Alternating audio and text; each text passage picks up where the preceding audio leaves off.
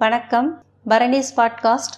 திரு சாண்டில்யன் அவர்கள் எழுதிய சேரன் செல்வி அத்தியாயம் மூன்று சித்திர பாலிகை ரெண்டு காவல் வீரர்களுடைய வாள்கள் இதயத்தை தொட்டு நிற்க அரண்மனை கோட்டை சுவர் மீது இருந்த காவலன் ஒருவன் எரிந்த குருவால் கழுத்தை நோக்கி சீறி வர சிந்தனைக்கும் மீறிய அபாயமான நிலையில் சிக்கிக் கொண்டவன் இளவழுதியைத் தவிர வேறு ஒருவனாய் இருந்திருந்தால் அவன் கதை அந்த இரவிலேயே முடிந்திருக்கும். ஆனால் அபாயத்தையே சிறு வயதிலிருந்து அனுபவித்து வந்த இளவழுதி அந்த பயங்கர நிலையிலும் லேசாக நகைத்தான். நகைத்த வினாடியில் ஏதோ இந்திரஜால வித்தை போல் உருவப்பட்ட அவனது வாள் மார்பை தாக்கி நின்ற இரு வாள்களையும் தூக்கி மேலே உயர்த்தி விட்டது மட்டுமல்லாமல் மேலிருந்து வந்த குறு வாளையும் வேகத்துடன் தட்டிவிட்டதால் அந்த வாள் அவனை விட்டு சற்று எற்ற இருந்த மரக்கூட்டத்தை நோக்கி பறந்தது. அது பறந்த வேகத்தில் எதிரே இருந்த வீரர்களின் வாள்களையும் அவன் ஏக காலத்தில் தாக்கி விலக்கிவிட்டதும் அல்லாமல் அவர்களில் ஒருவன் தோளிலும் தன் வாளின் நுனியை மெல்ல பாய்ச்சிவிட்டு திட்டி வாசலுக்குள் காற்றின் வேகத்தில் புகுந்து விட்டான். தோளில் காயம்பட்ட வீரன் அலறியதாலும் வாள் அகற்றப்பட்ட மற்றொரு வீரன் உள்ளே விடாதீர்கள் பிடியுங்கள் என்று கூச்சல் போட்ட காரணத்தினாலும் திட்டி வாசலுக்குள் அவன் நுழைந்ததும் மற்றும் பல வீரர்கள் அவனை துரத்தலானார்கள். அப்படி துரத்தப்பட்ட சமயத்திலும் சுமார் பதினைந்து வீரர்களை ஒருவன் சமாளிப்பது நினைக்கத்தகாத செயலானாலும் இளவழுதி சட்டென்று திரும்பி முன்னால் வந்த இரு வீரர்களை மட்டும் அவள் வாள் கரங்களை காயப்படுத்தியும் இன்னும் இருவர் வாள்களை தன் வாளால் சுழற்றி பறக்கவும் செய்துவிட்டு எதிரே இருந்த அரண்மனை நந்தவனத்துக்குள் புகுந்து விட்டான். நந்தவனம் மிக அடர்த்தியாய் இருந்ததால் அவன் அங்கிருந்து கொண்டு தன்னை துரத்திய வீரர்களை பார்க்க முடிந்ததே தவிர வீரர்கள் அவனை பார்க்க முடியாததால் அவர்கள் பரஸ்பரம் பேசிக்கொண்டதையும் அவர்களில் ஒருவன் காட்டிய சைகையை கண்டு தீப்பந்தங்கள் பல வந்துவிட்டதையும் கவனித்த இளவழுதி நந்தவனமும் சல்லடை போட்டு சலிக்கப்படும் என்பதையும் தன் ஆபத்து இன்னும் நீங்கவில்லை என்பதையும் புரிந்து கொண்டான். அந்த சமயத்தில் அவன் சிந்தனை கடல் அருகே தான் கண்ட பெண்ணை நோக்கியே செல்லவே இத்தனைக்கும் அவள்தான் காரணம் என்பதை சந்தேகமர உணர்ந்ததால் சீற்றமும் கொண்டான். சர்வசாதாரணமாக அரண்மனை பெருவாயிலில் போயிருந்தால் தான் சிறிதளவு சங்கடம் கூட இல்லாமல் அரச மாளிகையை அடைந்திருக்க முடியும் என்பதையும் யாரும் புகத்தகாத திட்டி வாசலில் தன்னை புகச் செய்த அந்த பெண் வேண்டுமென்றே தனக்கு அந்த வழியை காட்டியிருக்கிறாள் என்பதையும் நினைத்து பார்த்து இதனால் அவளுக்கு என்ன லாபம்? என்று தன்னைத்தானே கேட்டுக்கொண்டதும் விட ஏதும் கிடைக்காததால் தன் தலையை ஒருமுறை குழப்பத்தோடு ஆட்டினான்.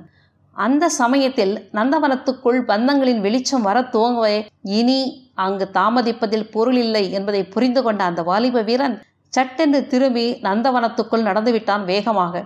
நந்தவனம் மிக அழகாக இருந்தாலும் செண்பக மரங்களும் முல்லை கொடிகளும் தங்கள் புஷ்பங்களை அவன் மீது உதிர்த்தாலும் அவற்றை எல்லாம் ரசிக்கும் நிலையில் மனம் இல்லாததால் அவன் சற்று வேகமாகவே நந்தவனத்துக்கு அப்பால் தெரிந்த ஒரு பெரிய மாளிகையை நோக்கிச் சென்றான்.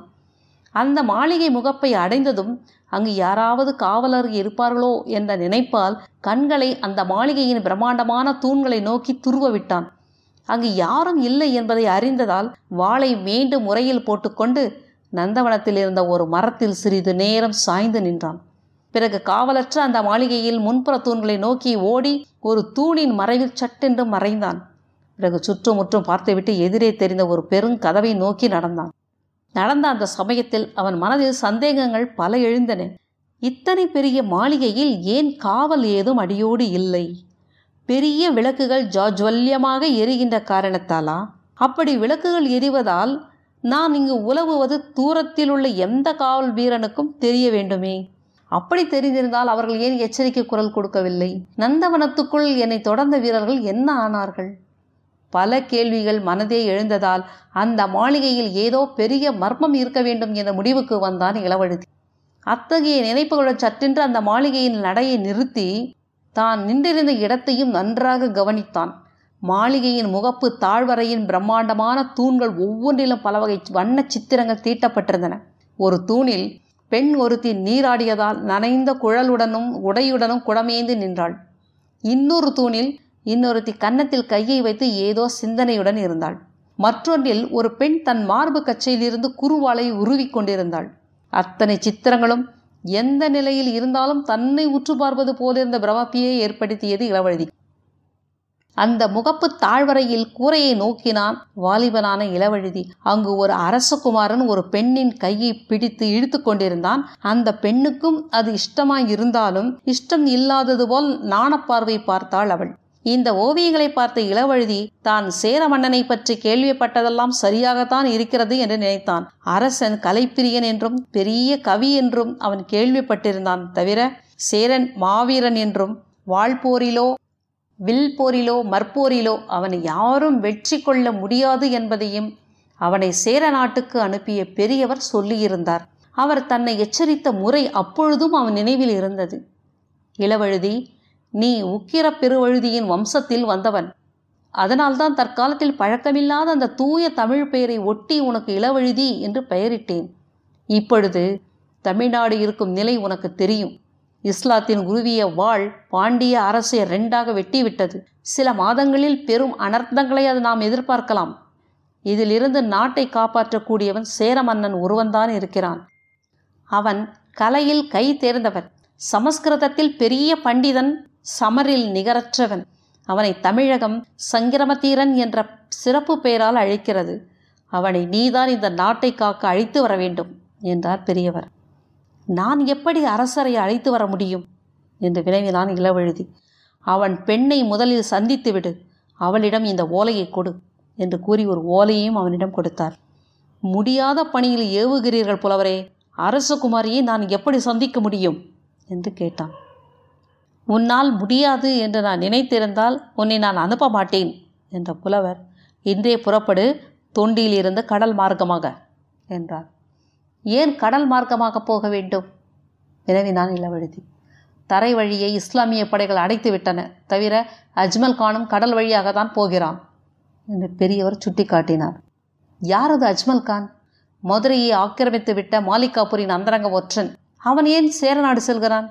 எனக்கு தெரியவில்லை. சிறிது சிந்தனை வசப்பட்டான் இளவழி அரசகுமாரியின் பெயர்? என்று கேட்டான் சில வினாடிகளுக்கு பிறகு.